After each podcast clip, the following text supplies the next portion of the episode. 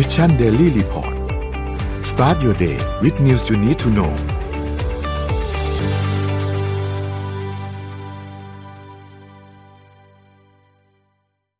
สวัสดีครับ ขอต้อนรับทุกท่านเข้าสู่ Mission Daily Report ประจำวันที่ 4 พฤศจิกายน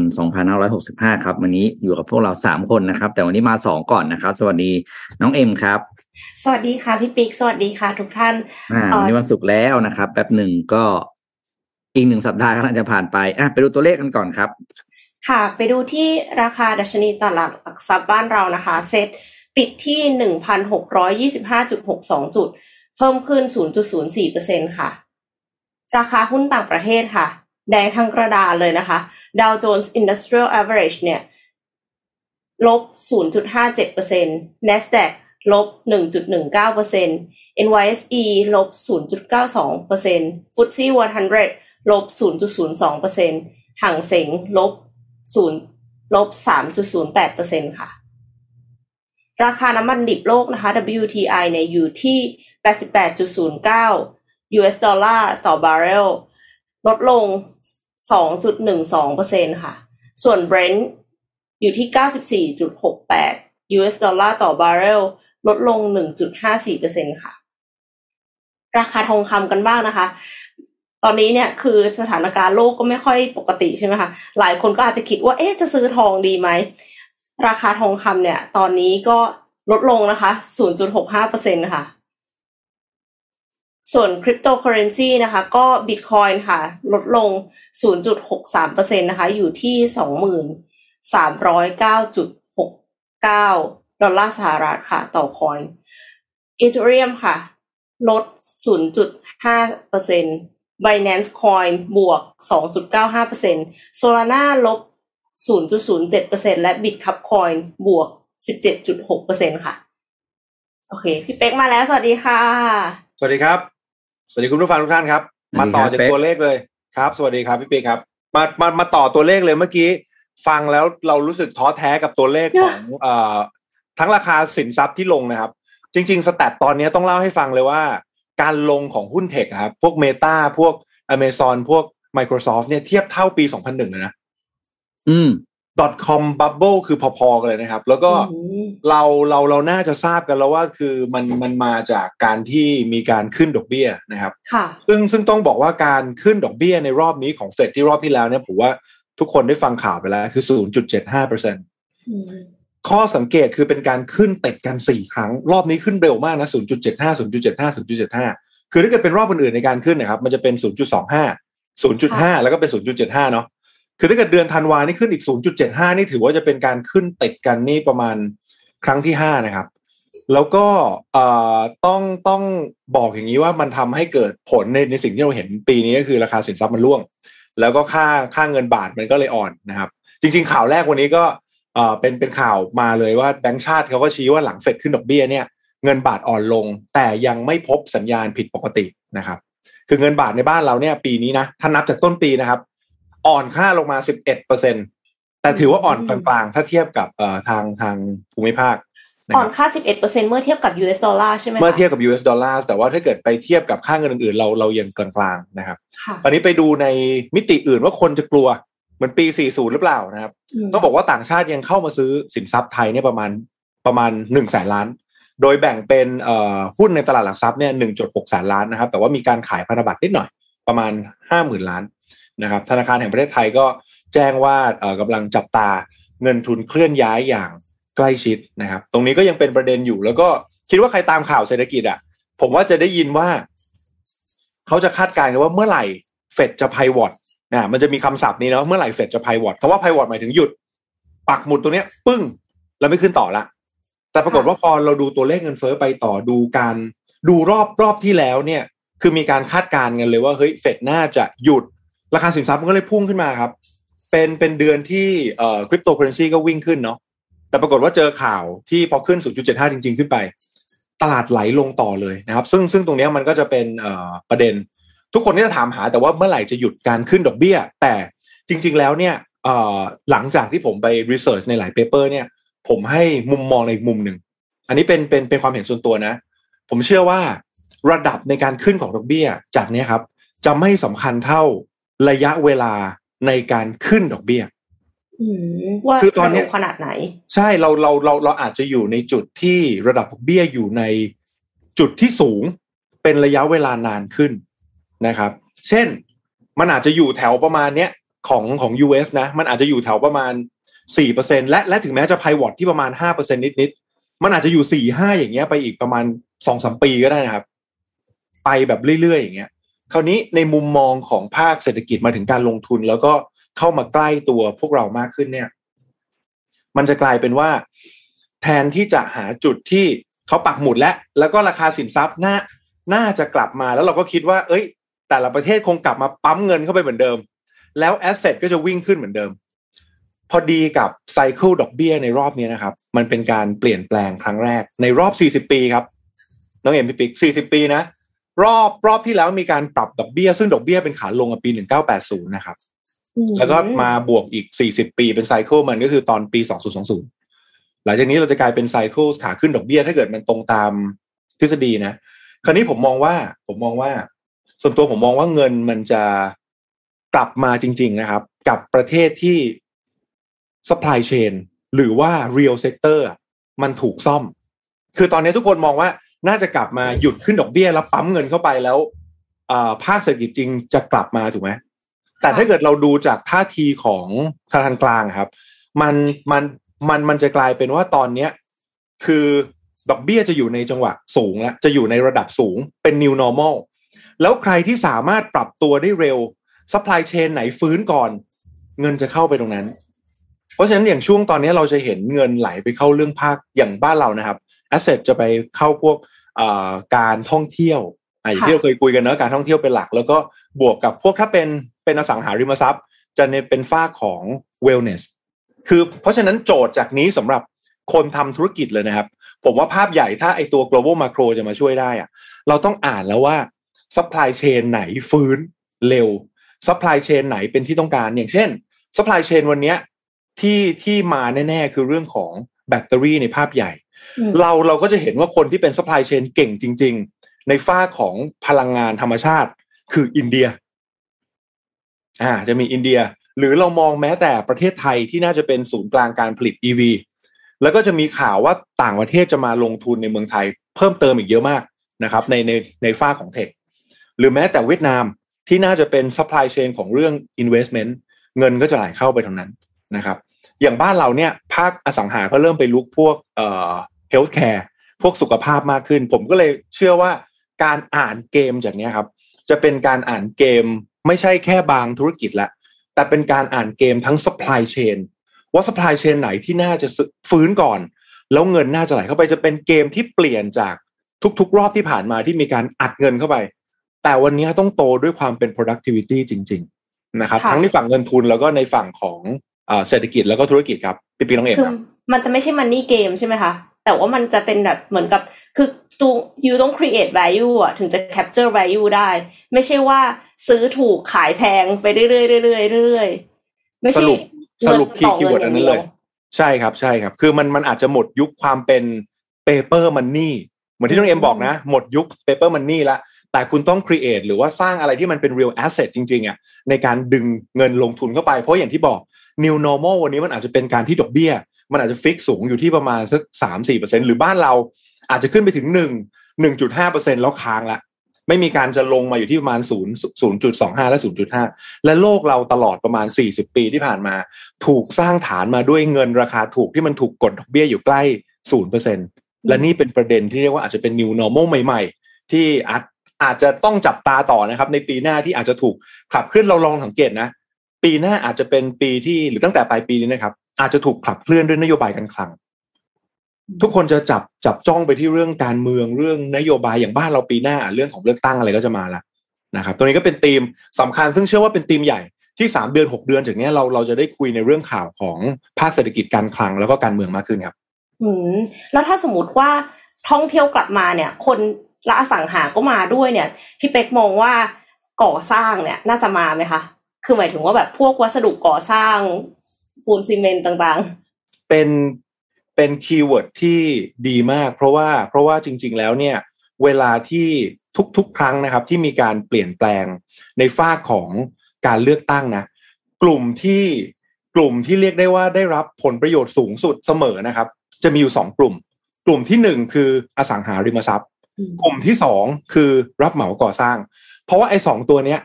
มันจะ contribu กับ GDP ค่อนข้างเยอะค่ะเยเป็นอะมาก infrastructure ถูกต้อง แล้วมันจะสร้างการจ้างงานเยอะเพราะว่าเวลาอะสมมุติเราทำโครงการพวกอสังหาเนาะหรือว่าทำรับเหมาก่อสร้างเนี่ย มันต้องใช้แรงงานเยอะ มันจะเกิดการจ้างงานเยอะ มันจะเกิดการหมุนเงินเงินเยอะ แล้วพอพอรัฐสร้าง infrastructure ต้องบอกงี้ GDP อะ consumption investment government นำเข้าส่งออกถูกไหมครับ เวลาที่เราจะ boost boost GDP ประเทศขึ้นมา ต้องเริ่มจากตัว G G ต้องเปิดอืม G ต้องเปิดให้พอ G เปิดปึ้งตัว I จะตามมาอ่าค่ะพอเขาวางโครงสร้างไว้แล้ว investment จากในบ้านเราจากต่างประเทศจะเข้ามาจะจะเข้ามาต่อยอดเป็นเป็นเป็น step ที่สองแล้วพอสร้างอะไรเสร็จแล้วมันจะกลายเป็น step ที่สามพอเกิดการจ้างงานเกิด project เนาะมันจะกลายเป็น project ที่ตัวตัวตัวที่สามก็คือตัว C consumption จะตามมา เพราะฉะนั้นการ build GDP ของประเทศขึ้นไป จะไล่เป็นสเต็ป G เปิดก่อนตามด้วย I แล้วตามด้วย C แล้วนำเข้าส่งออกมันจะ balance ของมันไปเรื่อยๆ อย่างเงี้ยครับ ก็ก็เป็นภาพที่ต้องติดตามอย่างสัปดาห์หน้าวันที่ 8 พฤศจิเนาะในภาคของการเลือกตั้ง midterm election ของ US นะครับ มีสแตทตัวหนึ่งน่าสนใจเขาบอกว่า ถ้ามีการเปลี่ยนขั้วถ้ามีการเปลี่ยนขั้วโดยมากแล้วตลาดหุ้นสหรัฐจะกลับมาดี เพราะว่าเหมือนที่น้องเอ็มบอกเลย พอมีการเปลี่ยนขั้วเนี่ยมันอาจจะทำให้มีนโยบายการกระตุ้นเศรษฐกิจที่ดีขึ้นนะครับ แต่แต่โน้ตโน้ตไว้นิดนึงนะและโดยสถิติที่ผ่านมาถ้า รัฐบาลสหรัฐมีการเปลี่ยนขั้วการเมือง ตลาดหุ้นไทยไม่ค่อย perform เงินจะไหลกลับไปก่อนแป๊บหนึ่งครับอ๋อโอเคเขาไม่มีความหวังที่บ้านเขาเขาก็ใช่เลยไม่ได้เอาเงินมาลงบ้านเรา ใช่ดึงใช่กลับไป เดี๋ยวเราโอครอดูกันเราเราจะเห็น stat ตัวเนี้ย จริงไม่จริงตั้งแต่สัปดาห์หน้านะครับ คือจริงๆไอ้เรื่องเรื่องที่เป๊กเอามาเล่าให้ฟังบ่อยๆอะเอ่อภาษาเขาก็เรียก fund flow ใช่ไหมเป๊กใช่ครับอ๋อ fund flow ครับ เงินจะมาทางไหนเนี่ยอันเนี้ยต้องบอกนะครับว่าคนที่จะสนใจจะลงทุนเนี่ยเรื่องนี้เป็นเรื่องแรก ๆ ที่คุณคุณควรจะต้องทำความเข้าใจ เพราะมันคือมันคือธรรมชาติของการที่เงินเนี่ยจะไหลไปทางไหน เหมือนคุณจะทำเกษตรใช่ไหมเป๊กคุณต้องรู้ก่อนน้ำจะมาเมื่อไหร่น้ำจะไปเมื่อไหร่ อืม เพราะว่าการคาดการณ์ได้ก่อน คือเราไม่ได้บอกว่าการคาดการณ์เนี่ยคือการแบบว่าเอ่ออะไรนะเขาเรียกไม่ดูข้อจะไม่ดูข้อมูลนะ แต่อย่างน้อยเนี่ย พฤติกรรมของการลงทุนของของของของเงินเนี่ย มันมีนิสัยมันอยู่อืมแล้วถ้าเราจับแพทเทิร์นตรงนี้ได้เนี่ยเฮ้ยมันลดความลดความเสี่ยงได้เยอะมากเลยนะคืออย่างนั้นคือคุณคุณจะเป็นคนแรกที่ไหวตัวทันนะอืมเพราะว่าอย่าลืมนะครับว่าอืมการติดตามข่าวการลงทุนทุกอย่าง ข่าวที่เราเห็นคือเรื่องที่เกิดขึ้นแล้ว อืมแปลว่าไอ้คนที่ไหวตัวก่อนเนี่ยเขาไปหมดแล้วนะอืมก็คุณถึงเวลาเราเห็นเราจะมีอ่าเขาเรียกว่า อ่า แนะแนะนำราคาหุ้นแนะนำการลงทุนปิดภาพตลาดอะไรทุกวันที่จะมีข่าวปิดอะ ก็คือสรุปสิ่งที่เกิดขึ้นไปแล้วทั้งนั้นไงค่ะในอดีตไม่ทันแล้วเออคือไอ้ถ้าตกอะไรรถที่ก็แบบคือตกรถไปแล้ว เฮ้ยแบบนิสัยนิสัยการลงทุนหรือนิสัยของเงินเนี่ยต้องต้องรู้ดีๆ มันเข้ามันออกอะไรยังไง แล้วเอ่อมันจะทำให้เรารู้สึกว่าเราเราเราเตรียมพร้อมกว่าคนอื่น คือพี่ค่อนข้าง ค่อนข้างเชื่อในในเรื่องของนิสัยของเงินนะอืมเรียกว่ามันมันมันมันมีจริงไหมไอ้เงินจริมันงมีครับนิสัยจริงมันครันะบไปทางไหนจริงครับไหลไปทางไหนอะไรยังไงเนี่ย ผมผมว่ามันมันคล้ายๆเดี๋ยวนะคลิปหนึ่งใน TED Talk ผมเคยดู ที่เขาถามว่าส่วนสำคัญของการทำสตาร์ทอัพให้ประสบความสำเร็จอะมีอะไรบ้างอืมอืมอ่าเขาจะมีเรื่องของเอ่อ growth mindset มีเรื่องของอ่าอะไรอย่างทีเงี้มยงานมีเรื่องอืมอืม business อืม model แต่เบอร์หนึ่งคือ timing ใช่คืออืมทามมิ่งใช่เบอร์หนึ่งคือคือ timing เพราะฉะนั้นคือสมมติไปดูนะครับในเทสได้เดี๋ยวนะเดี๋ยวนะอ่าใช่หาใช่คลิปไปใช่ก่อน ประมาณเออมันมันมันเคยเป็นคลิปที่ดังมากนะพี่ปิ๊กนะที่เขาบอกว่าใช่ timing พี่เคยเขียนด้วยแต่พี่นั่งนานมากแล้วจำไม่ได้แล้วอืมใช่ครับเดี๋ยวเดี๋ยวจะระหว่างดูรายการเดี๋ยวพี่จะหาให้ อ่าเดี๋ยวพี่พาไปดูตัวเลขที่อังกฤษนิดนึงเอ่อเมื่อกี้ไปพูดในฝั่ง US ไปแล้วใช่ไหมครับ เดี๋ยวพี่เล่าให้ฟังในฝั่ง ของ UK นิดนึงซึ่ง mostly ภาพไม่ต่างกันนะครับ เมื่อวานเนี่ย Bank of England เนี่ยก็ออกมาให้ข้อมูลที่เรียกว่าแหมเป็นข้อมูลที่น่ากังวลนะครับ ก็ให้ความเห็นว่า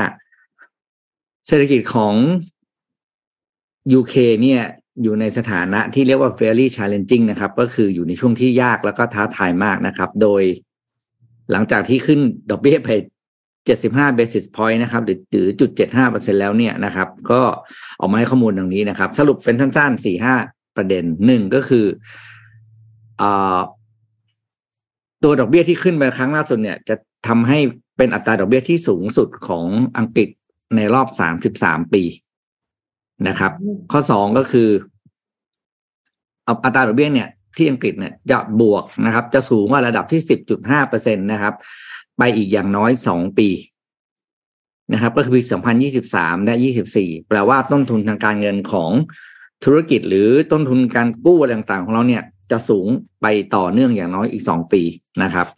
ตัวที่สามก็คือในเรื่องของอการการขึ้นดอกเบี้ยเนี่ย ส่งผลให้เกิดโอเคเรื่องของ recession นะครับ แม้ว่าจะเป็น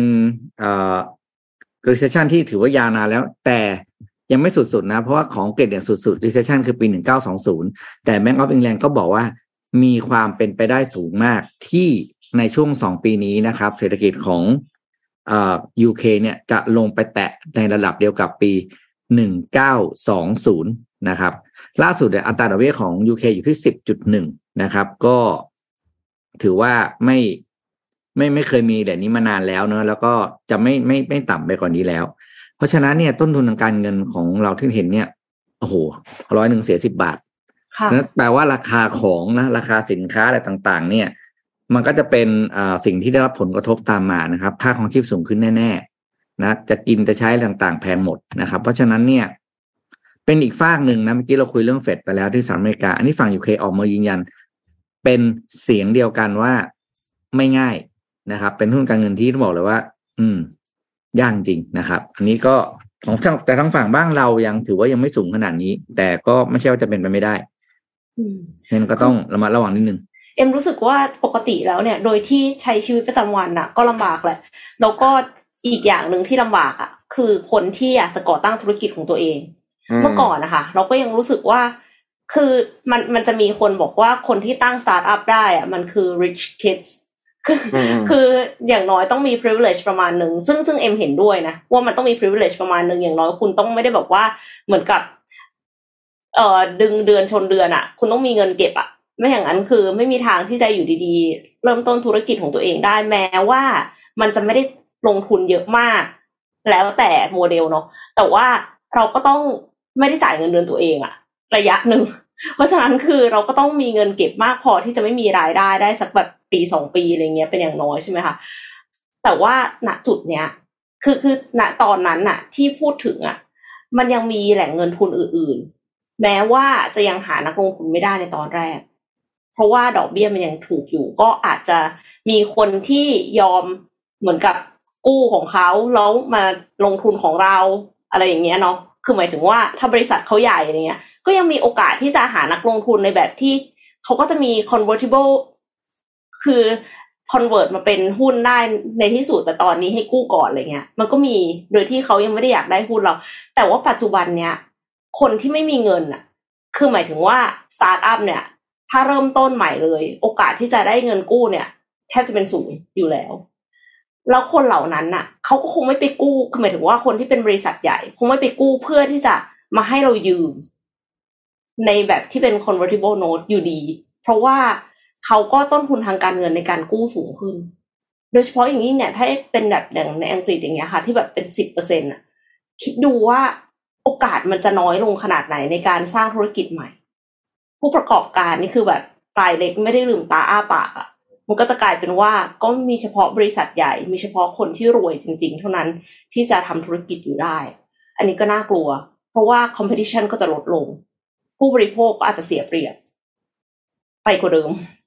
จริง ๆ ที่ที่น้องเอ็มบอกเนี่ยเป็นทฤษฎีสมคบคิดในเรื่องของการเงินเลยนะเขาบอกว่าจริง ๆ การการที่ build inflation แล้วขึ้นขึ้นขึ้นดอกเบี้ยขึ้นมาก็คือการกินกินรวบไปแหละเหมือนวันนี้ที่ที่ US แข็งขนาดนี้แปลว่า purchasing power หรืออำนาจการซื้อของ US สูงมากถูกไหมเพราะฉะนั้นในในจังหวะที่ทั่วโลกเขาเกิดปัญหาเกิดคริสิตราคาสินทรัพย์ราคาถูกอะ่ะคนถือ US เยอะๆ คือเข้าไปกว้านซื้อได้เลย แล้วก็ กลายเป็นไซเคิลใหม่ๆ แต่ว่าด้วยด้วยทั้งหมดทั้งปวงที่ว่าหาเงินยากนี้ถูกต้องเลย เพราะว่าจากช่วงที่ผ่านมาเนี่ย เราอยู่ในยุคที่มันมีการ funding ด้วยต้นต้นทุนเงินราคาถูกที่ดูจังหวะก่อนหน้าเนี่ยประมาณสักสองปีที่แล้ว เฟดเนี่ยยังกดดอกเบี้ยที่ประมาณ 0.25เปอร์เซ็นต์อืมตั้งใจกดด้วยนะ มันเลยทำให้เกิดสิ่งที่เรียกว่า mal investment คือการลงทุนผิดที่ผิดทาง เราเห็นการลงทุนสตาร์ทอัพอะไรเกิดขึ้นแต่ไปหมดเลยเกเพลือราะนว่าไปต้นหมทุดนมันเลถูยกหวานเลย โยนเลยใช่ครับโยนเลยโยนเลย พอพอมาวันนี้มันมันจะกลับกันที่ว่าเฮ้ยมันจะเกิดการ selective ค่อนข้างเยอะขึ้นก็ก็จะกลับไปเรื่องที่เราคุยเมื่อกี้ว่าเฮ้ยตัวไหนที่มันสามารถจะตอบโจทย์ในการแก้ไขธุรกิจได้จริง ๆ ไอ้ตัวนั้นน่ะเงินเงินมันจะไหลเข้าไปพอพอต้นทุนกลางเงินมันสูงขึ้นนะครับ มันจะกลายเป็น selective buy อะแล้วเป็น very selective ด้วย เพราะก้อนเงินมันจำกัดสภาพคล่องมันหายไปเพราะฉะนั้นมันต้องเลือกว่าเฮ้ยเงินก้อนเนี้ย มันจะเข้าไปที่ไหนและเข้าไปที่ประเทศไหนเข้าไปใน supply chain ไหน อย่างที่พี่สังเกตตอนนี้ก็ที่เล่าไปก็คือเงินเข้ามาในกลุ่มเอ่อ wellness center ในบ้านเราค่อนข้างสูงบวกกับอีกอันหนึ่งเซอร์ไพรส์มากอาหารสัตว์เลี้ยง อะไรพวกเนี้ยครับอ่ามันก็เลย คนมีลูกน้อยลง แต่ว่าคนมีสัตว์เลี้ยงเยอะขึ้นค่ะ ใช่ประมาณนั้นแล้วก็เชื่อหรือไม่พี่พี่อะไปดู Data ของอาหารสัตว์เลี้ยงคือคือตัวเองก็ไม่ได้เชี่ยวชาญนะต้องไปเก็บ Data เอาอาหารขอโทษนะครับ อาหารสุนัขนี่แพงกว่าอาหารคนอีกนะค่ะ โอ้โหใช่ต้องต้องต้องถามพี่ปิ๊กเฮ้ยธุรกิจนี้ยังไงพี่ธุรกิจอาหารสัตว์นี่ผมว่ากำลังมาไหมไม่รู้รอบรอบรอบตัวพี่ปิ๊กเห็นเห็นเทรนด์พี่นี้ไหมปิ๊กปิดไมค์อยู่อาจจะบอกว่าถามพี่ปิ๊กเพราะอะไรเห็นว่าพี่กินบ่อยแล้วผู้เชี่ยวชาญผู้เชี่ยวชาญด้านธุรกิจแพงแพงกว่าครับก็ เออไปเคยเห็นไอ้นี่ไหมอะ อาหารน่ะไม่เท่าไหร่นะเคยเห็นไอไอไอติมหมาไหมเฮ้ยมีไอติมด้วยเหรอพี่จริงเหรอมีมีไอติมหมาด้วยแล้วก็โอ้โหอย่างแพงอะ เรียกว่าอ่าเขาก็ขายเป็นถ้วยเนาะถ้วยแล้วก็ให้หมาแผลบแผลบแผลบแผลบกินอะไรเงี้ย ราคาประมาณเอาเราว่า เราว่าแฮงกระดาสคือไอติมที่แพงที่สุดแล้วถูกปะค่ะอ่าใช่นี่แพงกว่าแฮงกระดาสเนี่ยโอ้โหแต่คนก็ซื้อให้นะสงร้ยเลยเเขาซื้อให้เขาก็ซื้อให้ก็ก็เขาก็เลี้ยงน้องหมาเหมือนลูกเหมือนหลานนั่นแหละ ก็เราก็เข้าใจนะความความความไม่ไอเอ็นดูรักสัตว์ซึ่งมันเป็นเรื่องปกตินะ แต่ว่าจะบอกว่าเฮ้ยมันเป็นธุรกิจที่มูลค่าสูงจริง ๆ สูงแบบไม่น่าเชื่ออืมถ้าใครจะเริ่มธุรกิจก็อาจจะต้องมองธุรกิจนี้ก่อนนะคะ ถึงแม้ว่าเทรนด์ผู้สูงอายุมา คนก็อาจจะแบบว่าโอ้เอจจิ้ง o c i ตี้อะไรเงี้ย แต่ว่าธุรกิจสัตว์เลี้ยงเนี่ยเอ็มว่ากำไรน่าจะดีกว่าด้วยซ้ำนะ แล้วคนเดาที่คนที่เลี้ยงหมาเนี่ยอะพูดจริงนะ วันสมมติวันไหนที่สมมติเราเลี้ยงหมาด้วยอาหารแบบนี้โดยโดยเป็นประจำอยู่แล้วอะสมมติว่าวันไหนที่เราอะสมมติวันนี้เศรษฐกิจไม่ดี เฮ้ยไอคนที่เราจะลดค่าใช้จ่ายเป็นค่าใช้จ่ายตัวเองนะใช่ใช่ค่าใช้จ่ายคนนะเออไม่ใช่ค่าใช้จ่ายน้องหมานะอืมเรื่องอะไรจะไปน้องกระหมาทบก็ยังลูกทานอะไรปกติอยู่ ลูกหมาของเรา อืมเพค่ะราะว่าถ้าหมาเราป่วยเนี่ยนะครับไปขอให้โชคดีโอ้โหโอ้โหใช่แพงมากแพงมากแบบสุดๆ แต่เราก็เข้าใจแหละ อืม คือก็ละเลยสองหก็มื่นเลยอะเป็นไรยุคเงี้ยเรียกว่าเป็นยุคทองของสัตวแพทย์มีช่วงหนึ่งนะสัตวแพทย์นี่เขาเรียกว่าโอ้โหการแข่งขันสูงมากนะเป๊กอืม คือคือลูกเพจพี่เป็นสัตวแพทย์หลายคนอืมแล้วก็จะปรึกษานู่นนี่นั่นอะไรเงี้ยเราก็แบบเออ เราก็ตอนนั้นต้องตีว่าย้อนไปตีว่าสิบปี ช่วงนั้นการแข่งขันในธุรกิจสัตวแพทย์สูงมาก แข่งเรื่องราคาอะไรทุกอย่าง เพราะว่าตอนนั้นมันก็ความเขาเรียกถึงถึงถึงถึงมันถึงกลับมาถึงที่เราพูดคำแรกของวันนี้ไปคือคำว่า timing อืมคำว่า timing เนี่ยก็คือ ช่วงเวลาที่ลูกค้าเข้าใจและเต็มใจที่จะจ่ายเงินอืมในเรื่องนั้นๆ เพราะในเรื่องเดียวกันเนี่ย ถ้ามาก่อนการเขาจะยังไม่เข้าใจแล้วยังถึงไม่ถึงเวลาจ่ายเงินทั้งนั้นที่มันเป็นเรื่องเดียวกันนะครับ อืม ของที่ไอ้พวกผู้มาก่อนการทั้งหลายอะจะเป็นพวกที่ซัฟเฟอร์มากแต่ก็ต้องแลกกับการที่คุณจะได้ได้ตลาดได้ความเข้าใจคุณไปยึดพื้นที่ก่อนแต่มันต้องแลกแบบเนี่ย คุณต้องยืนยืนระยะให้ได้ไงอืมถ้าพอนี่มันทามมิ่งมันขึ้นมาปุ๊บคนพร้อมจะจ่ายปุ๊บเนี่ย คุณจะเป็นคนแรกๆที่คนเขานึกถึง อืมถ้าพูดเรื่องหมาย้อนกลับเป็นเอ่อไม่ให้ย้อนแตกลายไปนิดนึง เรื่องโรงพยาบาลสัตว์ค่ะอืมอันดับหนึ่งเลยเนี่ย แน่นอนคือโรงพยาบาลสัตว์ทองหล่ออ่าเพระได้ยินชื่อติดหูมาก่นนะถ้าเรานึกถึงถูกไหมครับ เพราะว่าอืมเขาเป็นติดหูคนแรกๆที่เป็นแบบไพโอเนีย แล้วก็ทำเป็นเป็นโรงพยาบาลจริงจังไม่ใช่ไม่ใช่คลินิกอืมแล้วเห็นไหมว่าโรงพยาบาลสัตว์ทองหล่อเนี่ยก็คือเดินตามรอยโรงพยาบาลกรุงเทพเลยนะอืมมีเครือข่ายซื้อซื้อกิจกาต่ารงจังหวัดอ๋อมีเห็นไหมจังหวัดทองหล่อโรงพยาบาลเคยงงไหมโรงพยาบาลทองหล่อโรงพเชียงยาใหม่บาลก็มีพี่ไปอยู่ระยองอะไรอย่างเงี้ยนึกอเชียองกใหไหมม่ก็มี ก็คือแบรนด์โรงพยาบาลโรงพยาบาลสัตว์ทองหล่อเป็นแบรนด์ไปแล้วไง แล้วก็มีเครือข่ายนู่นนี่นั่นก็เหมือนโรงพยาบาลกรุงเทพไงอืมเห็นไหมครับนี่คือนี่คือ แต่ว่ากว่าเขาจะมาถึงจุดนี้โอ้โหเขาก็เหนื่อยมากนะอืมเราต้องยืนระยะยังไงให้ได้นะอืมแล้วโดยเฉพาะอย่างยิ่งนะจุดนี้คือที่ต้นทุนทางการเงินมันสูงแล้วอะค่ะ คือคือพี่เนี่ยเคยเป็นเซลล์ขายอาหารสัตว์รุ่นแรก ๆ เลยแบบ ที่เป็นอาหารแบบเป็นแบรนด์นะตอนนั้นพี่ก็ขายอะไรนะของในพิมเซลเนเล่ใช่ไหมพี่ก็ขายอัลโปกับ ฟริสกี้อืมตอนนู้นงานหลักคืออะไรไม่เป๊กเก็บอาหารหมาอาหารแมวคืนอะจริงเหเพรอราะว่าหมดอายุคาร้านไงอ๋อ แสดงว่าทัมมิ่งไงเนาะทัมมิ่งไฮมันยังไม่มาแต่ตวัอนนี้เหรอไม่มีการครับ เซลล์ขายอาหารหมาเดินอย่างหล่ออื้อหือเซลล์ขายกาแฟเนี่ยเหนื่อยอืมแต่ว่ามีมีคนคอมเมนต์มาค่ะ บอกว่าเพชฟูดโตต่อเนื่องมาห้าหกปีแล้วครับ มาพีคช่วงโควิด แต่ตอนนี้อืมเริ่มมีอืมสัญญาณชะลอตัว ก็เป็นไปได้แหละ ทุกอย่างมันต้องทะลอแหละ อืมอืมแล้วก็ชะคลอลินิกแต่สัว่าตว์ก็แข่งขันก็ยังเป็นสูความเต็มใจที่จะจ่ายอยู่ดี ใช่เข้าใจคือวงการค่ะสัตว์เลี้ยงเนี่ยเข้าแล้วออกยากครับ เมื่อคุณคุณรับเขาเอาเข้ามาเลี้ยงเป็นส่วนหนึ่งของครอบครัวแล้วใช่ไหมอืมอืม ค่ะพาไปต่อกันที่เรื่องของสุขภาพแล้วกันนะคะ แต่ว่าเป็นเรื่อง AI ทำนายโครงสร้างโปรตีนค่ะซึ่ง AI ทำนายโครงสร้างโปรตีนเนี่ย จริง ๆ แล้วไม่ใช่เรื่องใหม่นะคะ เพราะว่า Google เนี่ยทำมานานละแล้วก็ Google เนี่ยพัฒนาเป็น Alpha 4 Alpha 4 2 ออกมาได้นะคะ แต่ว่าอันนี้คือของ Meta ทั้งนี้ก่อนที่จะพูดถึงอันนี้ขอปูพื้นนิดนึงนะคะ ว่าส่วนประกอบของโปรตีนเนี่ยมันคือกรดอะมิโนชนิดต่างๆ จัดเรียงกันอยู่ในโครงสร้างสามมิติค่ะ ดังนั้นเนี่ยนึกถึงว่าใครที่เคยเรียน probability ความน่าจะเป็นนะคะ ความเป็นไปได้ของรูปแบบโปรตีนเนี่ยมันหลากหลายมากแล้วมันมหาศาลค่ะ คือ นึกถึงว่า AI เนี่ยมันฉลาดมากเพราะว่ามันสามารถที่จะชนะเกมอย่างหมากรุกโกรวมถึงเกมออนไลน์ที่ซับซ้อนนะคะ แต่ว่าสิ่งเหล่านั้นน่ะ มนุษย์รู้กติกา เพราะมนุษย์เป็นคนตั้งกติกาขึ้นมาเองถูกต้องไหมคะ กับการที่จะชนะในแต่ละเกม ดังนั้นก็เลยสามารถที่จะเทรนปัญญาประดิษฐ์ได้ แต่ว่าโครงสร้างสามมิติของโปรตีนนะคะ มนุษย์ไม่ได้รู้ว่าอันไหนคือคำตอบที่ถูก ดังนั้นมันก็เลยทำให้เทรน AI ยากมากๆเลยค่ะ ถึงแม้ว่าก่อนหน้าเนี้ย Google จะพัฒนา Alpha และ Alpha 4ถูกออกมาได้เนี่ย แต่ว่า Meta เขาเคลมว่าของเขาเร็วกว่าค่ะเมตาเนี่ยเปิดตัวปัญญาประดิษฐ์ทำนายโครงสร้างโปรตีน พร้อมกับฐานข้อมูลโครงสร้างโปรตีนทั้งหมดที่ทำนายได้กว่า 600 ล้านรายการค่ะ 600 ล้าน 600 ล้านรายการนะคะ งานวิจัยของเมตาเนี่ยเขาเน้นไปที่ความเร็วในการทำนาย กระบวนการทำนายของ Alpha 4โปรตีนแต่ละตัวกว่าจะออกมาได้เนี่ยเขาใช้เวลาประมวลผลประมาณ1นาที เดี๋ยวก่อน1นาทีนี่มันช้าเหรอคะเอว่ามันก็น่าจะเร็วมากแล้ว แล้วก็เร็วกว่าที่นักวิจัยไม่รู้ว่าต้องใช้นักวิจัยกี่ร้อยกี่พันคนมานั่งทำแล้วคือ ต้องใช้เวลากี่สัปดาห์ในการทำออกมาได้นะคะ แต่ว่าเมตาเนี่ยเขาโมว่า AI ของเขาสามารถทำนายได้ทั้งหมด 600 ล้านรายการเนี่ยภายในเวลาเพียง 2 สัปดาห์หรือประมาณ 500 โปรตีนต่อวินาทีค่ะ บนชิปกราฟิก 2,000 ชุด แนวทางของเมตาเนี่ยคือพัฒนา AI โดยมองโปรตีนเหมือนเป็นข้อความค่ะ เป็นคือเหมือนกับว่าอะมิโนเป็นข้อความ เสร็จแล้ว ตีโครงสร้างทั้งหมดเนี่ย มันคือบทความ คือข้อความมาต่อกันเป็นบทความ แต่ว่ามันจะมาต่อแบบไหนนะคะ ก่อนหน้านี้เนี่ยเมตาเคยพัฒนา AI ทำนายกรดอะมิโนที่ขาดหายไป และพบว่า AI เนี่ยเริ่มมีข้อมูลโครงสร้างภายในของโปรตีนอยู่ในโมเดลที่ฝึกได้ เมื่อใช้โมเดลใหญ่ขึ้นถึง 10 15,000 ล้านพารามิเตอร์ ก็พบว่าภายในโมเดลเนี่ยมีโครงสร้าง3มิติของโปรตีนอยู่ การใช้โมเดล AI แบบนี้ต่างจากของ AlphaFo AlphaFo เนี่ยเหมือนใช้การ Search ก่อน อาศัยการค้นหาฐานข้อมูลโปรตีนมาเป็น Input ทำให้ AlphaFo ทำงานช้ากว่าของ Meta ค่ะ ฐานข้อมูลโปรตีนทั้งหมดเนี่ยอยู่บนเว็บไซต์ ESM Metagenomics Atlas นะคะ เดี๋ยว M copy link แปะไว้ให้ แล้วก็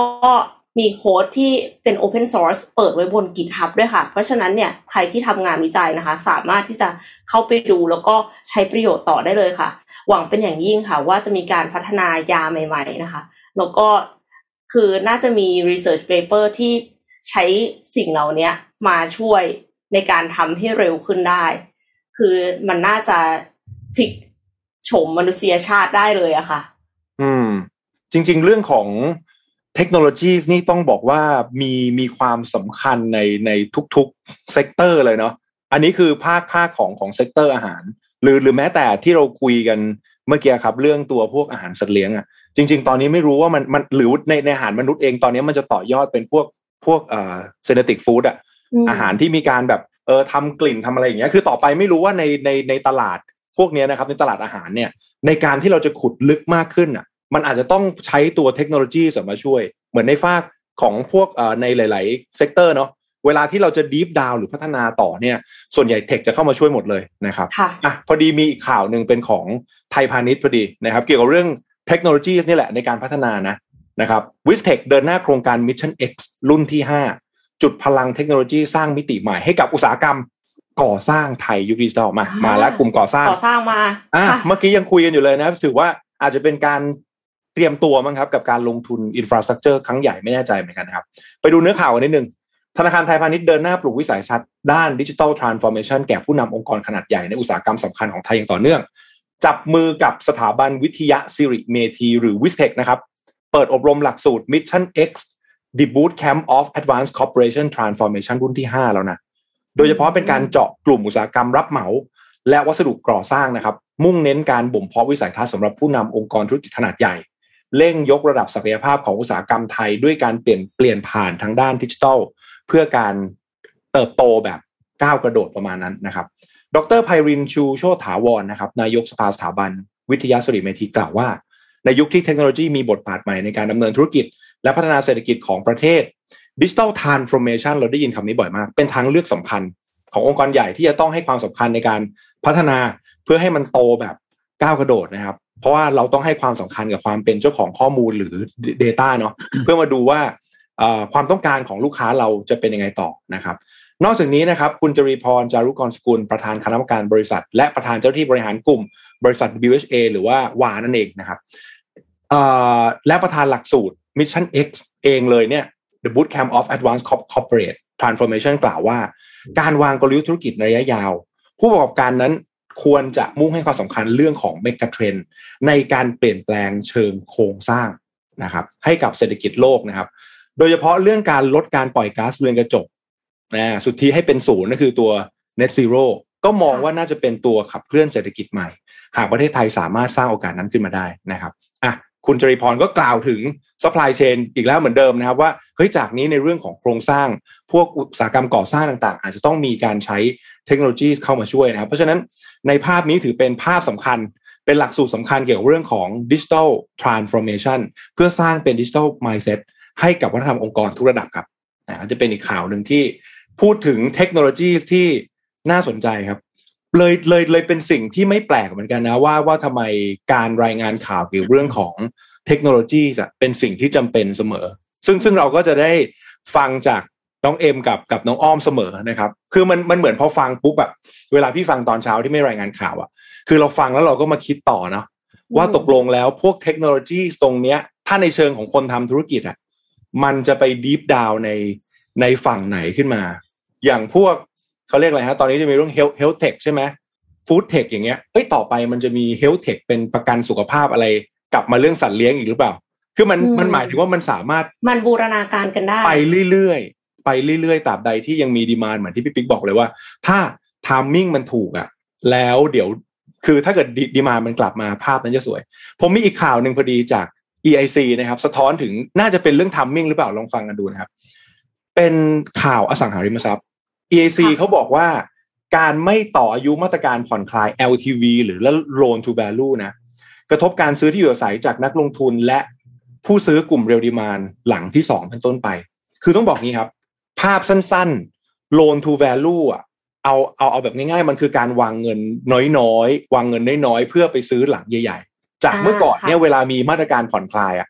จะซื้อคอนโดหลังละประมาณสักสิบล้าน คุณอาจจะวางแค่ประมาณแบบล้านหนึ่งหรือประมาณสองล้าน แต่พอเขาไม่ได้เกิดการผ่อนคลายแล้วเนี่ยเราอาจจะต้องวางเงินดาวน์เยอะขึ้นนะครับ ประมาณสักสามสี่ล้าน ซึ่งจริง ๆ แล้วเนี่ยตามนโยบายก็คือหมายถึงการลดการลดการเก่งกำไรเพราะเมื่อก่อนอืมเราจำได้นะ ย้อนไปนะสิบปีนะจะมีช่วงหนึ่งที่ไฮป์ของอสังหาบูมมาก ซื้อใบจองก่อน ซื้อใบจองมาอาจจะบางทีแค่ห้าหมื่นแล้วขายขายต่อได้เลยแสนหนึ่งมันเหมือนเป็นการฟลิปอะแล้วก็ได้กำไรทันทีหนึ่งร้อยเปอร์เซ็นตนะครับ คราวนี้ตัวกฎเกณฑ์เนี้ย จะถูกยกเลิกการผ่อนคลายสิ้นปี เพราะฉะนั้นสิ่งที่เกิดขึ้นก็คือว่ามันจะกลายเป็นว่าปีหน้า ถ้าเกิดคุณจะซื้ออสังหาริมทรัพย์พวกเนี้ยอาจจะต้องวางเงินดาวน์เยอะขึ้น ในภาพของระยะสั้นนะครับ มันเลยกลายเป็นว่าตัว demand เนี่ย มันอาจจะเข้ามาบูมพร้อมกับ supply ที่มีจำกัด เพราะอย่าลืมว่าช่วงโควิดอะโครงการต่างๆ ก็ไม่ได้ develop เพิ่มถูกไหมครับ หรือเพิ่มก็ไม่เยอะมาก เพราะฉะนั้น supply ของอสังหามันมีจำกัด แล้ว demand มันอั้นอยู่ แล้วมันจะกลายเป็นว่ากฎเกณฑ์ต่างๆ เหล่านี้จะเป็นการกด demand ลง เพราะฉะนั้นมันจะกลายเป็นว่า Q4 เนี่ยอาจจะเป็น timing สำคัญ หลังจากที่คุยกับผู้เชี่ยวชาญในฝ้าของอสังหาหลายท่านนะ ที่ผมคุยด้วยนะ อาจจะมองว่า Q4 เนี่ยจะเป็นจุดสำคัญเลยในการที่ถ้าอยากตัดสินใจในการซื้อพวกโครงการอสังหาริมทรัพย์ต่างๆ อาจจะเป็นเรื่องที่ดี ตอนแรกพี่เนี่ยอมองอยู่เหมือนกันคิดว่าอยากอยากจะซื้อที่ดินตรงนิมมาน เล็งไว้ละช่วงโควิด รอรอเขาลดราคาปรากฏนี่ผ่านมา ไม่มีลดนะครับ สิ่งที่ลดอย่างเดียวคือค่าเช่า ค่าเช่าอะลดจริง เพราะว่าคนไม่ได้เดิน เป็นช็อตเทอมอะถูกแต่ว่าที่อะไม่ลงเลย แล้วก็เล็งๆหลายที่แล้วว่าเฮ้ยรอราคาลงกว่านี้เนาะช่วงโควิดเนาะปะผ่ามันปีหนึ่งปีครึ่งแล้วนะครับ ราคาไม่ลงเลย เพราะฉะนั้นอาจจะกลายเป็นว่านี่จะเป็นไฮป์สำคัญที่ทำให้ราคา real estate ในบ้านเรา กลับมาสูงขึ้นรวมไปถึงข่าวที่เราได้ยินเมื่อใช่ที่ให้ต่างชาติสามารถซื้อได้ พวกนี้ก็ก็จะเป็นจะเป็นเอ่อ timing คือเราเราจะสังเกตเห็นว่าพอพอ timing มันมาเราจะได้ยินข่าวอะไรบางอย่างที่มันมีผลต่อเนื่องยาวนานนะครับ ซึ่งก็เดี๋ยวต้องเจาะรายละเอียดกันไป คราวนี้มีตัวเลขมาฝากเกี่ยวกับพวกการซื้อขาย real estate นะครับ ต้องบอกว่าอย่างนี้ ตัวเลขบ้านเราอะ ดีจริง ๆ นะ คือคือทีมทีมทีมเพลย์ที่อยากเล่าข่าวในวันนี้ต้องบอกว่าตัวเลขการเงินบ้านเราดีจริงนะครับ ตัวเลขการท่องเที่ยวนะเอาเอาการท่องเที่ยวก่อน เดือนสิงหาเนี่ยนักท่องเที่ยวมา 1.1 ล้านนะครับ เดือนกันยาเนี่ยเข้ามา 1.3 ล้านคือเพิ่มมาอีก 11% Q4 นี่ไม่ต้องพูดถึง จะเริ่มขยับสูงขึ้นมาเรื่อยๆ คราวนี้ตัวตัวเลขหนึ่งที่บอกว่าอยากแชร์คือการโอนห้องชุดของต่างชาติในช่วง Q2 การโอนห้องชุดของต่างชาติ เฉพาะในช่วง Q2 นะครับ จากศูนย์ข้อมูลสหาริมทรัพย์ REIC คนที่เข้ามาซื้อเนี่ยเอ่อแล้วได้รับโอนเนี่ยมีโดยโดยมากนะเฉลี่ยพอๆกันนะจะมีอังกฤษเยอรมันไต้หวันอินเดีย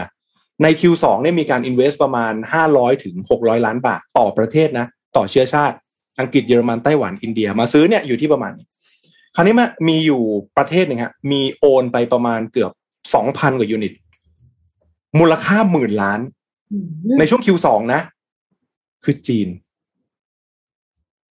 สะท้อนให้เห็นภาพเลยว่าคือตอนนี้จีนเข้ามารับโอนห้องเยอะมากๆนะครับ เยอะมากๆนี่นี่นี่คือขนาด นี่คือขนาดคนจีนยังยังไม่สามารถบินมาได้แบบเต็มที่อย่างนี้นะนะครับ เราเราจะเห็นเลยว่าตรงเนี้ยเป็นการซื้ออสังหาของคนจีนที่ดุดันมากเพราะอย่างที่บอก Q2 เนี่ยถ้าเป็นแต่ละประเทศอะรายประเทศอะห้าหกร้อยล้านนะครับ แต่จีนประเทศเดียวนะ Q2 นะหมื่นล้านสองพันกว่ายูนิตนะครับ เพราะฉะนั้น เอ่อตรงนี้จะฝากโน้ตไว้นิดนึงว่าต่างชาติได้เข้ามาครอบครอง คือถ้าถ้าเป็นคอนโดในในแนวในแนวแนวแนวตั้งอะ มีมานานแล้วนะครับ มีมานานแล้ว คราวนี้แนวราบจะเป็นยังไง เดี๋ยวไปติดตามกันต่อแล้วกัน แต่แต่ผมผมผมรู้สึกว่าคนไทยตั้งแต่ประมาณสักห้าปีที่แล้ว มีโอกาสเป็นเจ้าของสินทรัพย์ราคาแพงใจกลางเมืองน้อยลงไปเรื่อยๆ น้อยมากค่ะ น้อยลงไปเรื่อยๆน้อยไปเรื่อยเคยเคยอ่านบทความหนึ่งเขาก็ใช้คำที่ค่อนข้างดุเดือดเหมือนกันเขาก็บอกว่าด้วยด้วยเทรนด์ของเงินทุนที่มันที่มันดุเดือดเนี่ย มันทำให้คนไทยกลายเป็นประชากรชั้นสองในประเทศตัวเอง เออ ก็ก็เป็นเป็นฮ่องกงอ่า เป็นเป็นเป็นเรื่องที่น่าคิดนะครับ แต่จริงมีหลาย Data หลายฝากที่จะต้องมาดีเบตกันว่าตกลงแล้วมันเป็นประเด็นยังไง แต่ว่าถือว่าไฮของอสังหากลับมาเป็นทัมมิ่งที่ค่อนข้างรุนแรงนะครับ กลับมาคึกคักประเทศไทยกลับมาดูดี ถือว่าถือว่าเป็นเป็นเมนเมนตีมวันนี้ที่อยากจะสื่อให้กับคุณผู้ฟังทุกท่านแล้วกันนะครับจะฟังผมค่ะ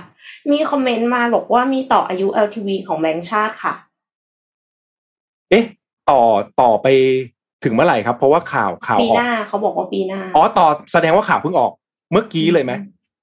ไม่ไม่แน่ใจเหมือนกันเพราะว่าเพราะว่าข่าวเพิ่งออกเมื่อวานนะครับ ออกออกเมื่อวานแล้วก็ออกมาต่อต่อต่อเนื่องสองสาวันแล้วว่า ไม่มีการต่ออายุจนถึงสิ้นปี สมมุติถ้าเกิดว่ามีการต่ออายุไปถึงปีหน้าจริงๆนะต้องต้องขออภัย แสดงว่าเป็นเป็นข่าวใหม่จริงๆนะครับ เดี๋ยวเดี๋ยวขอไปไปตามไปตามข้อมูลเพิ่มเติมนะครับอืมค่ะอะภูมิใจ แต่ก็มันก็เป็นไปแล้วนะไอ้เรื่องต่างชาติเข้าซื้อที่ดินในในในประเทศ อันนี้แบบ อันนี้พูดถึงภาพใหญ่ของโลกเลยนะเอ่อเป็นเป็นในหลาย ๆ ประเทศครับค่ะ แต่ว่าสิ่งที่เกิดขึ้นอ่าสิ่งที่มันเกิดขึ้นจะเหมือนกันแพทเทิร์นคล้ายๆกันนะหนึ่งก็คืออมีการออกกฎหมายแหละอนุญาตให้ต่างชาติเข้าซื้อที่ดินได้สองก็คือต่างชาติก็จะเข้าไปซื้อที่ดินในในในพื้นที่ที่มันมีความเจริญแล้วอะเออใช้คำแบบง่ายสุดเลยนะคือเจริญแล้วไม่ต้องพัฒนาไม่ต้องรอน้ำรอไฟรอถนน เพราะฉะนั้นเนี่ย ไอ้มูลค่าของที่ดินตรงส่วนนี้มันเป็น CBD หรือว่าเป็นเป็น City Area มันก็จะสูงขึ้นเรื่อยๆ แล้วก็มันก็จะเป็นการไล่ไล่คนที่รายได้น้อยที่ไม่สามารถอยู่ตรงนั้นได้กระจายไปอยู่ต่างจังหวัด ภาพมันจะเป็นอย่างนี้ทุกที่เลยก็คือคนคนในคนในพื้นที่นั้นอะ หรือคนเจ้าของประเทศอะก็จะถูกดันออกไป ไปใช้ชีวิตลำบากข้างนอก เพราะว่าไม่มีหรอกต่างชาติคนไหนเขาจะซื้อในดินแดนที่ยังไม่ไม่พัฒนาใช่ไหมคือเขาก็ไม่เสี่ยงอยู่แล้ว เพราะว่าไปซื้อเขาต้องมานั่งรอถนนรอน้ำไฟไม่รู้ชาติไหนจะได้อย่างเงี้ยแต่ประเด็นสิ่งที่เกิดขึ้นก็คือ อย่างที่อิตาลีช่วงโควิดก็มีเยอะครับ ถ้าเราเราอ่านข่าวกันมาสองปีจะเห็นมากบางบางบางโซนอิตาลีทั้งจังหวัดทั้งเกาะเนี่ยขายเลย แต่อืมเขาเก็บภาษีแพงค่ะคือตอนซื้อเนี่ยถูกมาก แต่ว่าตอนอาภาษีที่ดินเขาแพงมากนะครับ ก็ชดเชยกันไปก็คือรายได้เนี่ย คือจากเกาะหรือพื้นที่ที่ไม่มีคนอยู่แล้ว หรือไม่ไม่ไม่ไม่ลกล้างคนที่นั่นไม่อยู่แล้วเนี่ยเขาเอามาขายต่างชาติอยู่ซะภาพเราภาพภาพนี้ในบ้านเราก็ คงจะเป็นเหมือนกันบางส่วนนะครับ แต่สิ่งที่ยังไม่เห็นเลยก็คือเรื่องของภาษีที่ดินของต่างชาติ เพราะว่ามันสามารถแยกประเภทได้ไงที่ดินหนึ่งไร่ติดกันเนี่ยนะ คนละหนึ่งไร่อันหนึงเป็นเจ้าของเป็นต่างชาติหนึ่งเจ้าของเป็นคนไทยเนี่ย เราสามารถเก็บภาษีในคนละเลทได้อยู่แล้ว เพราะตามชื่อของเจ้าของโฉนดถูกไหมครับ แต่ประเด็นคือมันก็จะมีอย่างว่าเราก็มีมานานแล้วเรื่องเรื่องนอมินีคือใช้ใช้ชื่อคนไทยซื้ออื มเหมือนที่เราได้ยินมานานแล้วว่าแบบค่ะคนทางตะวันออกกลางเขาก็มาซื้อใช้คนใช้ชื่อคนไทยซื้อที่ดิน ซื้อ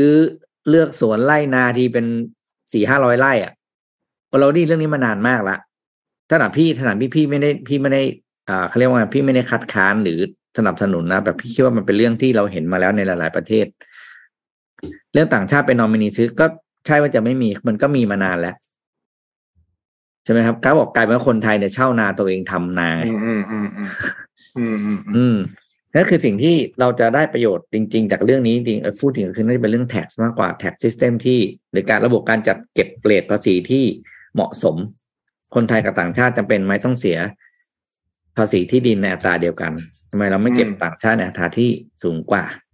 แล้วก็ไม่เป็นต้องมีเพดานด้วยนะแบบสมมติภาษีที่ดินคนไทยตีว่าห้าเปอร์เซ็นยกตัวอย่างเนอะต่างชาติอาจจะยี่สิบก็ได้ค่ะ ถ้าคนไม่มีตังค์มาซื้อที่แปลว่าเขาเตรียมใจแล้วจะต้องเสียภาษี แต่ประเด็นใช่คือคุณต้องจริงสื่อสารก่อนที่เขาจะซื้อ อืมไม่ใช่ซื้อเสร็จแล้วมาออกกฎเออมันเหมือนปล้นเขาไงคือให้เขารู้ก่อนว่าเขาจะต้องเสียเท่าไหร่นะครับ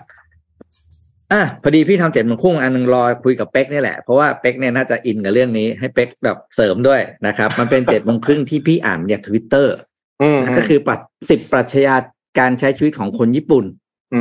มมนะ แล้วก็ พี่คิดว่าหลายเรื่องเนี่ยมันเอามาใช้กับชีวิตเราได้ เพราะว่าเราก็เป็นเราก็เป็นมนุษย์เหมือนกันนะเดี๋ยวเป็กอืมเสริมนะอ่าได้คเพรับราะว่าได้ได้เป็กได้ก็คุ้นเคยกับวัฒนธรรมญี่ปุ่นอยู่อยู่แล้วนะครับ อะอันแรกเลยครับปรัชญาแรกเนี่ย ชื่อ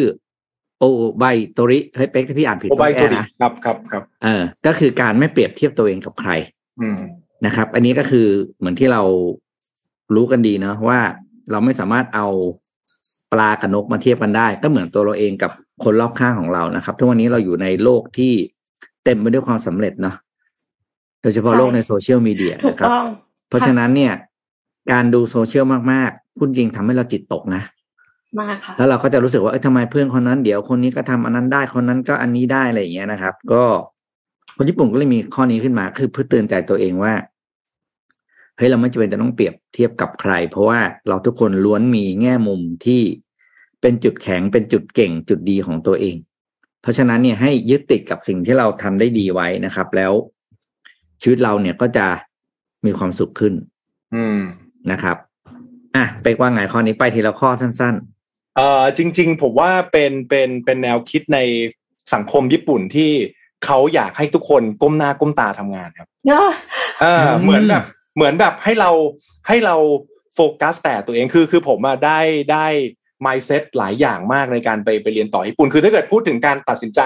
ที่ดีที่สุดในชีวิตครั้งหนึ่งคือคือการไปเรียนต่อต่อโทที่นู่น เพราะเขามองอย่างนี้ครับเขามองว่าในจริตของคนที่ทำงานสมมติอายุสามสามสิบขึ้นอะไรเงี้ย มันจะเริ่มมีตำแหน่งเริ่มมีการงานอืมเราจะเริ่มเห็นคนข้างๆ มันมันจะมีความต่างแล้ว ตอนจบใหม่มันยังไม่ต่าง พอพออายุสามสิบทำงานมาสักพักหนึ่งบางคนเก่งมากต่าง หรือบางคนอยู่ในสสภาวะแวดล้อมที่ดีมันมันจะไปไกล แต่แต่บางคนที่ ไปยังไม่ไกลเท่าไหร่เขาจะเริ่มน้อยอกน้อยใจ แล้วก็ เอ๊ะเขาเขาเริ่มรู้สึกว่าเขาแย่ละเมื่อเมื่อตัวเมื่อเอาตัวเขาไปเทียบกับคนอื่นเขาเลยบอกว่าจริง ๆ แล้วถ้าเกิดคุณอยากมีชีวิตอย่างมีความสุข คือการเซต value ใหม่ในชีวิต เพราะสมมุติถ้าเกิดเราเราเซต value ด้วยความประสบความสำเร็จของคนอื่น ชีวิตเราถ้าเปรียบเทียบทุกวันจะจะจะมีความทุกข์มาก เพราะฉะนั้นเขาเลยบอกว่าการการที่คุณไม่เปรียบเทียบคนอื่น แล้วคุณมี value หนึ่งอย่างให้แบบมันชัดเจน แล้วคุณโฟกัสตรงนั้นอะ เสียงรบกวนรอบข้าง มันจะหายไปแล้วเดี๋ยววันหนึ่งอะมันจะกลับมาดีเอง เพราะฉะนั้นไอ้ตัวเนี้ยครับที่ที่มันแฝงอยู่อะมันคือการให้เรารู้จักการโฟกัส และสิ่งที่มีคุณค่าตรงหน้า โดยไม่ต้องเปรียบเทียบคนอื่น อืมอืมอ่านี่ก็เป็นอะอันที่แนวคิดสองที่ดีครับ อะอันที่สองครับอ้าวคุณธรรมัสเข้ามาพอดีอันนี้ก็เด็กญี่ปุ่นเหมือนกันอ่าเดี๋ยวคุณธรรมัสแชร์ไอเดียมาทางเม้นต์นะอันที่สองไคเซนนะครับ พัฒนาตัวเองเพิ่มขึ้นทุกวันหรือทุกอย่างดีขึ้นได้ในทุกๆวันไคเซนเนี่ยเป็นแนวคิดที่ค่อนข้างกว้างขวางแล้วเราก็จะเห็น ในการทำงานที่บ้านเราค่อนข้างเยอะนะครับ ฝั่งโรงงานเนี่ยก็จะเอาไปใช้ไคเซนกันก็คือทำแบบ improve ตัวเอง every day อะอืมแม้มันจะเป็นเรื่องทีละเล็กทีละน้อยก็ตาม แต่มันก็จะส่งผลที่ยิ่งใหญ่มหาศาลนะครับ เหมือนกับมันจะมีภาพอันหนึ่งที่เราเห็นกันเนาะก็คือภาพหนึ่งจุดหนึ่งจุดอะไรวะ01กำลัง1.01หนึ่งอะใช่ไหมอ่าหนึ่งศูนย์กำจุลัดงเก้าเก้าอ่ากับอืมศูนย์จุดเก้าเก้านะครับยกกำลังคืสามร้อยหกสิบห้าต่างกันอ่าเยอะทีละนิดทีละนิดอย่างเงี้ยนะครับ ก็จะก็จะดีขึ้นค ลายเซนเนี่ยน่าจะเป็นสิ่งที่ทุกคนคุ้นเคยนะครับ แต่ก็นิดสิ่งที่เตือนใจได้ก็คือ เราไม่แนะนำว่าให้หวังว่าจะเปลี่ยนแปลงตัวเองอย่างยิ่งใหญ่ในชั่วข้ามคืน เพราะว่ามันจะไม่ยั่งยืน แต่ให้เชื่อในพลังของการเปลี่ยนแปลงตัวเองทีละนิด แล้วมันจะเป็นการเปลี่ยนแปลงที่มั่นคงและถาวร เพราะว่ามันไม่มันไม่หักโหมเกินไป มันไม่ hardcore เกินไปนะครับอะแนวที่สามครับเอ้ยแนวปรัชญาที่สามก็คือ もったいない อ่า もったいない もったいない อ่านี่ もったいない Japanese one o one เป๊กอ่านออกเสียงใหม่สิ もったいない ครับ อ่านะครับもったいない ก็คือไม่มีใครหรืออะไรที่ไร้ค่านะครับ อันนี้แนวคิดก็คือ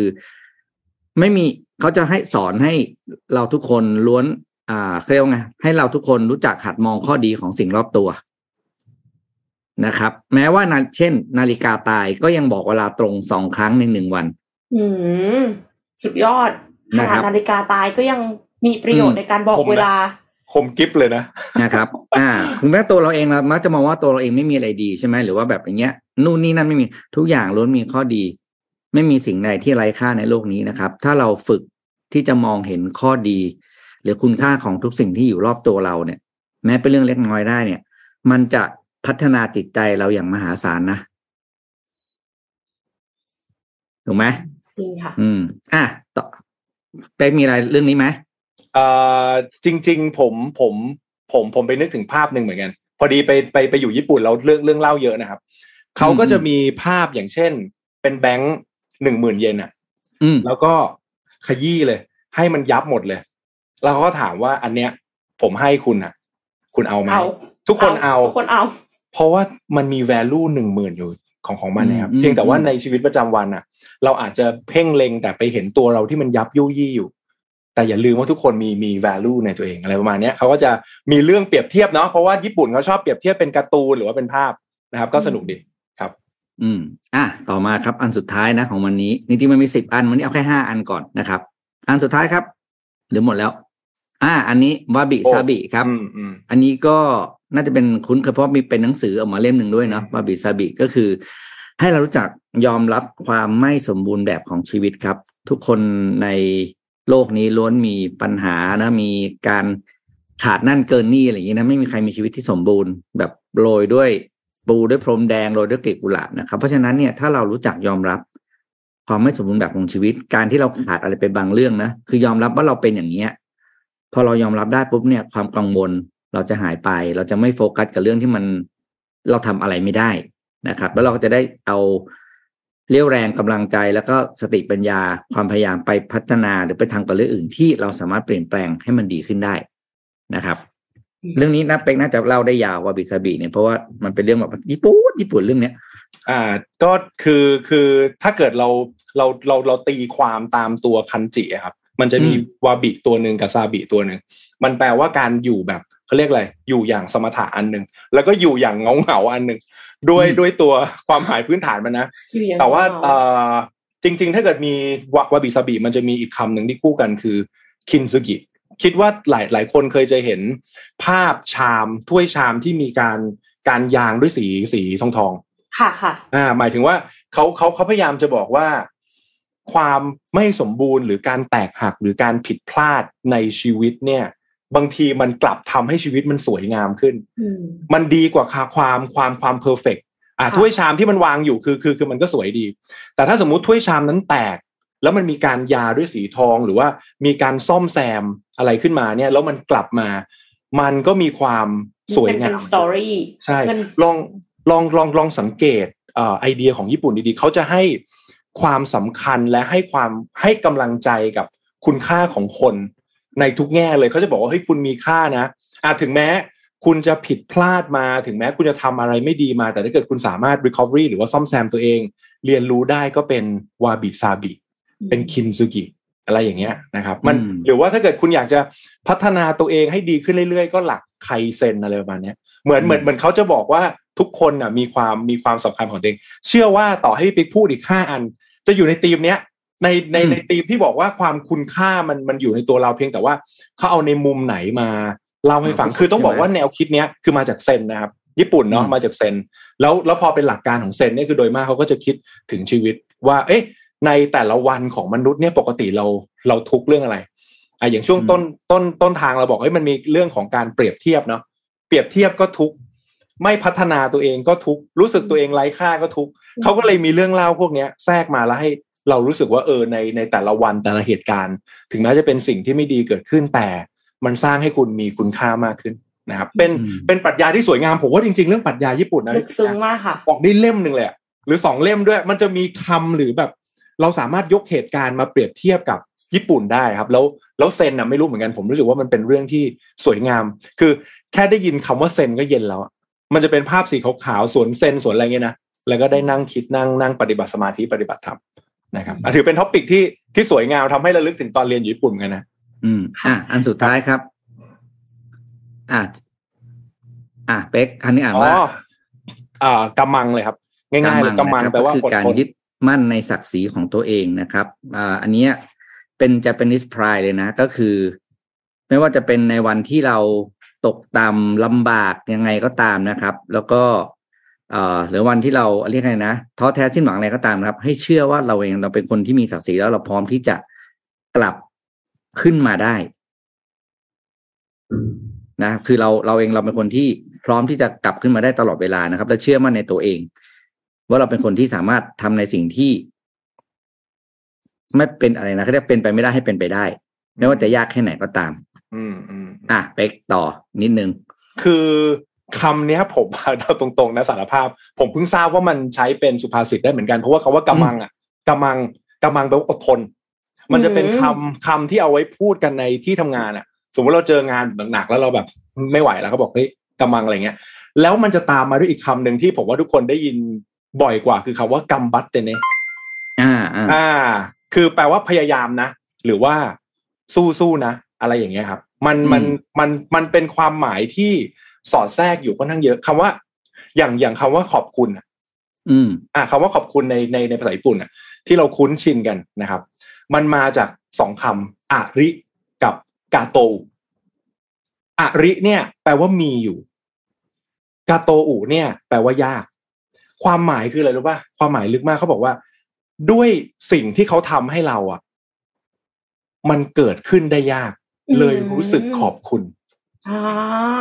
ความหมายของของคันจิจริง ๆ นะ อาริกาโตอุอ่าแต่ถ้าเกิดเราเราเราเราพูดยาวๆเราเราก็จะได้ยินคำคำที่เราฟังกันบ่อยๆเนี่ยครับเขาเขาเลยรู้สึกขอบคุณ เพราะสิ่งที่อีกฝ่ายทำให้อะปกติไม่ได้เกิดขึ้นเกิดขึ้นได้ยากนะ เลยขอบคุณ ลึกไหมอืมจริงๆสนุกนะอืมอืมเรื่องของอืมเรื่องของอักษรคันจิญี่ปุ่นเนี่ยมันสามารถจะเอามาตีความได้หมดเลยสังเกต แล้วการ์ตูนเขาจะสอดแทรกเรื่องพวกนี้ หลาย ๆ เรื่องพระเอกตอนแรกจะธรรมดา แล้วมันจะไปฝึกวิชาอะไรบางอย่างอะคือต้องโดนโดนมาก่อนหนักๆอะทุกเรื่องนะเออโดนเออแบบปางตายอะโดนเออปางตายมากแล้วจะไปเจอแบบโอ้โหการฝึกวิชาพิเศษที่จะต้องอดทน มุมานะ แล้วกลับไปอีกทีเก่งเลย แล้วอืมศัตรูก็จะเก่งขึ้นเรื่อย ๆ เหมือนอุปสรรคในชีวิต นี่ถ้าเกิดอ่านอ่านการ์ตูนจริง ๆเขาจะสอดแทรกในเรื่องพวกนี้นะเยอะมากค่ะทั้งการ์ตูนทั้งเกมอะไรพวกนี้นะครับ จริงๆ อืๆมเรื่องการ์ตูนกับเกมญี่ปุ่นนี่ต้องจัด session พิเศษสักแมตช์หนึ่งนะผมรู้สึกว่านะได้ได้ได้เอาคุณคุยกันโทมัสไปด้วยยาวๆกับกับกับพี่โทมัสนะเดี๋ยวผมเป็นพิธีกรถามเองครับเพราะผมไม่รู้เรื่องแต่ผมชอบถามเออเออสนุกครับสนุกสนุกเรื่องนี้สนุกครับอะขอบคุณเป๊กมากนะครับ คือพี่ทำเจ็ดโมงครึ่งเรื่องเนี้ยเอ้ยอะต้องอย่างนี้ก่อนเจ็ดโมงครึ่งเนี้ยมันมีสิบสิบปรัชญาแต่ตัดมาทีละห้าอืมแล้วรอเลยรอไม่เป๊กกับคุณโทมัสวันไหนที่ได้อ่านด้วยกันจะเอามาคุย อืมอืมเพราะว่าทั้งเป็กน้องคุณธรรมาก็จะคุ้นเคยกับวัฒนธรรมญี่ปุ่นเคยไปเรียนที่นั่นอะไรอย่างนี้นะครับ ก็จะให้แง่มุมอื่นที่เพิ่มเติมขึ้นได้นะครับ ก็เรื่องนี้ต้องก็บอกเขาบอกวันนี้เจ็ดโมงครึ่งวันนี้ขอบคุณเป็กมากที่มาเพิ่มในหลาย ๆ มุมเนาะเพราะถ้าพี่พูดเองคนเดียวมันจะไม่อินขนาดนี้นะครับ ก็เหลืออีกห้าปรัชญาชีวิตนะครับ ขอติงดตามชาวญี่ปุ่นค่ะนะครับ ติดตามกันได้ใน EP สอง อาทิตย์หน้า ไม่รู้ว่าเราจะตรงกันวันไหนนะถ้าตรงอยากรู้เลยนะเนี่ย อยากรู้เลยนะเนี่ยอาจจะแต่ต้องรอนะต้องรอต้องรออีกห้าอันเออเพราะผเอมอผมเชื่อว่าขอบคุณเป็กมากทำให้แบบได้อะไรเพิ่มอีกเยอะ thank ทุ you กอัน thank you ทุกอันโดยเฉพาะอย่างทุกอัอานริกาโตะผมว่ามีนี่เราก็ไม่เคยรู้นะเอ็มเนาะไม่รู้ค่ะเนาะอืมลึกซึ้งอะขอบคุณมากเป๊กมากครับ อืมครับ ค่ะ เป็นเป็นก็เป็นเรื่องราวที่สวยงามครับ สวยงามมากค่ะละมุนมากมีหลายคนแบบเม้นต์มาชอบมากนะคะ มีคนส่งดาวให้ด้วยนะคะ แต่ว่าเอ็มจะพาไปที่อีกเรื่องหนึ่งค่ะ เป็นเรื่องการท่องเที่ยวพี่ที่พี่เป็กบอกว่าการท่องเที่ยวมันกลับมาแล้วค่ะ ก็สองพฤศจิกาที่ผ่านมานะคะเมตาประเทศไทย ประกาศเปิดตัวแคมเปญ Rediscover Thailand ค่ะ ท่องเที่ยวไทยประสบการณ์ใหม่ผ่าน AR นำเสนอประสบการณ์ท่องเที่ยวผ่านเทคโนโลยี Augmented Reality สถานที่ท่องเที่ยวสำคัญของไทย ผ่านแพลตฟอร์มต่างๆ ของ Meta ค่ะ โดยร่วมมือกับการท่องเที่ยวแห่งประเทศไทย ททท นะคะสำนักงานส่งเสริมเศรษฐกิจสร้างสรรค์องค์การมหาชน หรือ CEA ศูนย์สร้างสรรค์งานออกแบบ TCDC ค่ะ และ HoloWips ผู้พัฒนาเทคโนโลยี AR ชั้นนำและ Creator ผู้สร้างสรรค์ผลงานชุมชน Meta Spark AR ในประเทศไทย พื่อช่วยสนับสนุนการฟื้นฟูการท่องเที่ยวภายในประเทศ จากผลกระทบของสถานการณ์โควิด -19 โดยจะมีการจัดแสดง AR จำนวน 9 ผลงาน ตั้งแต่วันที่ 2 ถึงวันที่ 30 พฤศจิกายนนี้ที่ TCDC นะคะไปรษณีย์กลางบางรัก พัฒนาขึ้นโดยนักพัฒนาและ creator ชาวไทย 5 คนด้วยกันค่ะ คือคุณพัสวุฒิเคหสุขเจริญ คุณวนิสรา ชมพูรัตน์คุณโอภาสแสงอื้อ คุณคีตพล บุญประจักษ์และคุณโซฟี ซูฟียามา ผลงานเนี่ยสะท้อนให้เห็นถึงความโดดเด่นเชิงวัฒนธรรม ที่สนับสนุนความหลากหลายจากทั่วภูมิภาคในประเทศไทยค่ะแล้ว Meta เนี่ยเขายังบอกอีกว่าประเทศไทยเป็นหนึ่งในสิบประเทศที่มีจำนวน Creator Meta Spark AR ที่สร้างสรรค์ผลงานอยู่ในปัจจุบัน เป็นจำนวนมากที่สุดในโลกค่ะหนึ่งในสิบประเทศที่เป็นจำนวนมากที่สุดในโลกเลยนะ โดยร้อยละ 58 ของ creator ชาวไทยระบุว่าเป็นผู้หญิงด้วย Meta เนี่ยกล่าวว่าโครงการ Rediscover Thailand เนี่ยสร้างความต่อเนื่องในเส้นทางสู่ Metaverse ถึงแม้ว่าตอนนี้หุ้น Facebook จะลงไปแล้ว 72%หรือเปล่านะคะ แล้วก็นักลงทุนเนี่ยจะไม่ค่อยพอใจ Mark Zuckerberg อยากจะให้เปลี่ยนคนออกไป แต่เขาก็ยังยืนหยัดไปสู่ Metaverse นะคะ และยังแสดงให้เห็นถึงการใช้เทคโนโลยี AR XR อย่างไม่มีข้อจำกัด ทั้งในด้านของการทำงาน ความบันเทิง พัฒนาการดำเนินการด้านเศรษฐกิจสังคมและวัฒนธรรมค่ะ ส่วนผู้ว่าทททเนี่ยเขาก็กล่าวว่าการเดินทางแบบ virtual เปิดประสบการณ์ให้นักท่องเที่ยว สามารถเข้าถึงแหล่งท่องเที่ยวได้อย่างไร้ข้อจำกัด ส่วนใครที่ฟังแล้วรู้สึกว่าสนใจ โดยที่ไม่ได้อยากจะเดินทางไป TCDC ก็ยังสามารถสัมผัสประสบการณ์ Effect AR ของโครงการ Rediscover Thailand ได้ผ่าน Instagram นะคะ ผ่าน Instagram ของการท่องเที่ยวแห่งประเทศไทยค่ะ คือ at tourism Thailand แล้วก็เลือกปุ่ม Effect แต่ว่าถ้าใครอยากจะไปสัมผัสประสบการณ์ด้วยตัวเองก็คือสามารถที่จะไปที่ TCDC ได้นะคะไปรษณีย์กลางเนี่ยที่บริเวณ front lobby ชั้นหนึ่งได้ทุกวันยกเว้นวันจันทร์เวลาก็คือวันจันทร์เขาปิด แต่ว่าวันอื่นเนี่ยเวลาสิบโมงครึ่งถึงทุ่มหนึ่งค่ะ ตั้งแต่ วันนี้ไปจนถึงวันที่ 30 พฤศจิกายนค่ะ อันนี้ไม่ใช่ข่าวประชาสัมพันธ์นะ แต่เอ็มเอามาเองเพราะเอ็มรู้สึกว่าน่าสนใจ เผื่อว่าใครจะอยากไปดูนะคะ คือผมแชร์นิดนึง ตอนแรกที่ผมฟังข่าวเทคกันเนาะถ้าเกิดเราเราฟังเฉยๆอะเออเราก็ฟังไปไปเรื่อยๆ แต่หลังๆ เชื่อไหมพอ พอฟังข่าวเทคโนโลยีแล้วสนุกขึ้นวันที่เราต้องมาทำธุรกิจจริง ๆ แล้วทำแบบใหญ่ ๆ เออเพราะว่าเพราะว่าเราเราจะสังเกตเลยว่า ทุกอย่างที่จะโตจากนี้แล้วโตแบบ exponential นะ ไม่ได้โตแบบค่อยๆ โตด้วยการเพิ่ม channel ในการขายเพิ่มยอดแบบค่อยๆ ไปอะแต่ถ้าจะโตแบบ exponential อะมันมันเหมือนมันจะต้องใช้เทคโนโลยีต่างๆ คือเข้ามาช่วย เพราะเพราะจากเดิมสมมุตินะครับ ถ้าเกิดเราเป็นคนที่เน้นขายทางฝ้าของ service อย่างเดียวมันก็คือการเอาเวลาแลกเงินถูกไหมแต่คือถ้าเกิดสมมุติเราเราอยากจะใช้ใช้เขาเรียกอะไรนะ สร้างเป็นโครงสร้างอะไรขึ้นมาเพื่อ ให้มีคนอื่นทำงาน หรือว่าเป็นคนอื่นมาช่วยสร้างคอนเทนต์อะสุดท้ายต้องมีแพลตฟอร์มขึ้นมาอยู่ดี แล้วพอการจะสร้างแพลตฟอร์มขึ้นมาแล้วต่อยอดก็เป็นเรื่อง tech เนาะอย่างเมืองไทยเนี่ยพอเห็นเรื่องของการท่องเที่ยวจะจัดทัวร์ชูธงเหมือนเดิมมีสามล้อ มันก็คงจะแบบไม่ได้ต่างอะไรจากก่อนโควิดถูกไหมเพราะจากนี้เออมันคงอาจจะมีแบบ VR ที่เข้าไปดูในถ้ำอะสมมติ มันจะมีถ้ำถ้ำมังกรหรือถ้ำอะไรไม่รู้ที่เขาจะให้ลอดแล้วให้ตัวตัวเรานอนไปกับเรือเลยนะแล้วก็ลอดไปข้างใต้เออพี่ก็อยากไปแต่ว่าไม่กล้า ก็เลยอยากลองดูเหมือนกันว่าประสบการณ์ถ้ามันเป็น AR VR หรือแม้แต่โลกใต้น้ำอย่างเงี้ยเออเราก็อยากเข้าไปดูนะเขาดำน้ำมาทำไมบ่อยๆ แต่ว่าเราบางทีเราก็ไม่กล้าเข้าเข้าไปแบบเออดำเนาะเราเราไม่เชี่ยวชาญ อาจจะดูพวกนี้ก่อน แล้วก็ช่วยกระตุ้นการท่องเที่ยวไปนะครับเพราะฉะนั้นก็เออถือว่าถือว่าเป็นเป็นอีกภาพหนึ่งดีๆ วันนี้ภาพภาพใหญ่ ๆ คือ เป็นภาพความสวยงามของประประเทศไทยเนาะที่น่าจะ